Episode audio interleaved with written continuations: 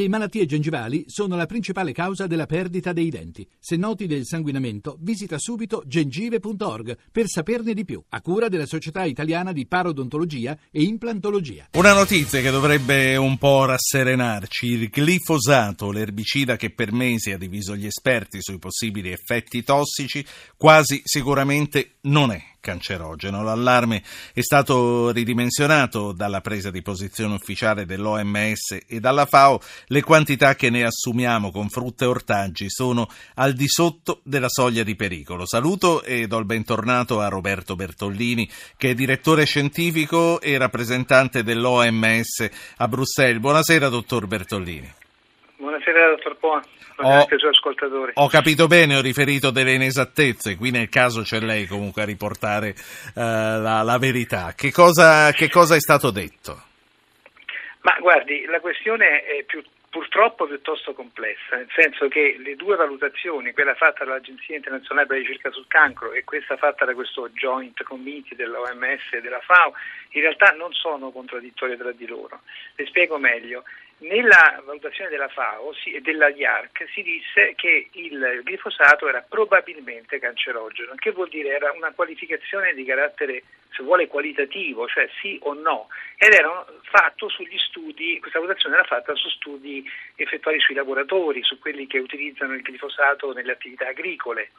La FAO e l'OMS in questa ultima valutazione hanno valutato il rischio associato all'assunzione di glifosato per via orale nella dieta e, in, e, hanno concluso che le concentrazioni presenti nella dieta non sono tali da costituire un pericolo eh, per, per, le persone che lo assumono.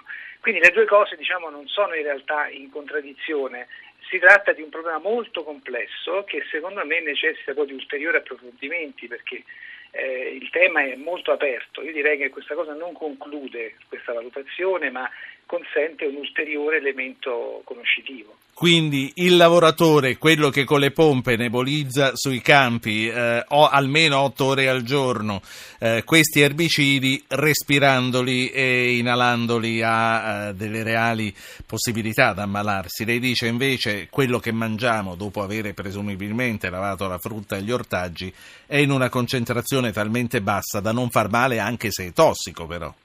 Esattamente, esattamente come ha detto lei. Il problema dei lavoratori, gli studi che, che sono stati analizzati nella precedente valutazione sono studi di lavoratori che hanno applicato queste sostanze in maniera eh, diversamente nei vari gruppi, ma insomma comunque in, in maniera significativa e lì si è vista l'eccedenza di questo linfoma non Hodgkin, che è una malattia del sangue e io direi che avendo letto gli studi personalmente e anche eh, avendo analizzato un po' le conclusioni della, dello IARC in modo più approfondito, direi che non mi sento di contraddire quelle conclusioni, anzi direi che sono conclusioni anche prudenti, nel, in quanto usano la parola probabilmente. Eh, questa è cosa diversa dall'assunzione di minimissime quantità che possono rimanere nelle, sulla frutta, sulla verdura e, e che però purtroppo si possono anche accumulare nell'organismo umano. Certo, io eh, voglio ricordare a chi ci sta ascoltando che ha ancora pochi minuti eh, per fare eventualmente delle domande al dottor Roberto Bertollini dell'OMS, quindi mandate nel caso subito un messaggio al 335 699 2949. Quali sono, dottor Bertollini, gli alimenti di maggiore consumo nel nostro paese nel quale lo troviamo, il glifosato? Ma guardi, qui ci sono varie valutazioni, io direi che bisogna prestare particolare attenzione, poi in, senso, in senso generale insomma, la frutta e la verdura sono ovviamente le cose che, bisogna, che hanno una potenziale presenza di queste sostanze. Ripeto, le conclusioni che oggi sono state eh, raggiunte eh, confermerebbero, confermano che si tratta di concentrazioni talmente basse per cui la popolazione non si deve assolutamente preoccupare di questo, quindi direi da questo punto di vista senz'altro è un effetto, è un discorso tranquillizzante per i nostri concittadini. Eh, direi che questo però non consente di abbassare molto la guardia, tra due giorni, tre giorni c'è una riunione qui a Bruxelles sull'approvazione della, del rinnovo della licenza d'uso del glifosato, ci sono posizioni molto diverse dai vari paesi, eh, si parla di un rinnovo di tempo limitato Personalmente ritengo che sia una decisione saggia nel senso di eh, continuare a studiare l'argomento e cercare sì. di capirne un po' di più. Senta, eh, nel vino ci finisce il glifosato? Sì, ci sono delle tracce anche del vino, sì. Eh, per quanto riguarda le diverse posizioni dei diversi paesi, la scelta eh, radicalmente no OGM dell'Italia eh, promuove un uso maggiore di glifosato o non cambierebbe nulla? Ma guardi, questa è una storia un po' complicata, nel senso che l'uso del, degli OGM spesso si accompagna a un uso del, del glifosato per ridurre appunto le, la, diciamo, di, eh, le, le, contaminazioni di airbach diciamo così, di alt- e di eh, eh, insetti in, in prossimità diciamo, delle coltivazioni. In effetti cosa, eh, l'uso della, delle, degli OGM si accompagna spesso a un uso maggiore del glifosato, quindi direi che in questo senso potremmo avere una, una risposta positiva dalla sua domanda.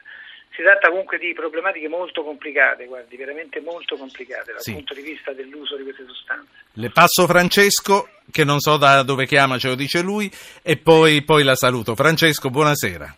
Dottore, buonasera. Chiamo dalla Val d'Agri, zona del petrolio. Sì. Uh, volevo dirle una cosa, nella Val d'Agri, eh, queste ore del petrolio che ne avete parlato, si è verificato che in alcune stalle, in alcune, eh, nel latte di alcune stalle di pacche da latte, ci sono dei residui di inquinamento del petrolio.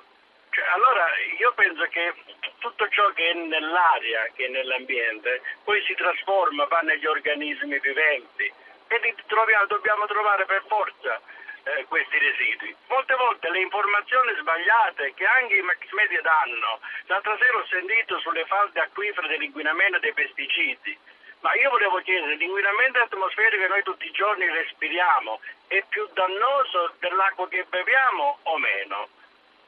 La ringrazio, buona serata. No, sono io che ringrazio lei. A proposito delle informazioni sbagliate, direi che eh, le informazioni si danno eh, anche settorialmente sui diversi aspetti eh, delle, degli argomenti che trattiamo, quindi magari non sono complete. Da qui a dire che sono sbagliate è un altro discorso. Bertolini, per rispondere a Francesco, poi la saluto. Direi che sicuramente sì, la, la, risposta alla domanda. È molto più pericoloso l'inquinamento rispetto alla qualità dell'acqua che beviamo, che in Italia è sostanzialmente mediamente buona e anzi consigliabile rispetto anche all'acqua minerale, poi ci sono ovviamente delle eccezioni purtroppo in alcune situazioni locali che hanno suscitato anche allarme nei giornali nei giorni scorsi eccetera, però l'inquinamento atmosferico è una sostanza tossica, cancerogena, da un sacco di problemi, malattie respiratorie, cardiovascolari, diverse decine di migliaia di casi sia di ospedalizzazione che anche purtroppo di mortalità sono associati all'inquinamento. Questo è un problema che purtroppo in Italia viene spesso dimenticato, che viene sui giornali e sulla stampa e anche nell'opinione pubblica nei momenti drammatici di grandi fenomeni di inquinamento, poi viene dimenticato completamente. Io ricordo delle dichiarazioni di grandissima eh, dire, allarme qualche settimana fa, forse ricorderà lei può, sì. eh, so, misure di vario tipo, stanziamenti. Io francamente non so cosa sia stato fatto, sarebbe interessante appunto venirlo, saperlo, insomma, seguire anche quando il problema non c'è acutamente, diciamo così. E allora, e allora, ci torneremo.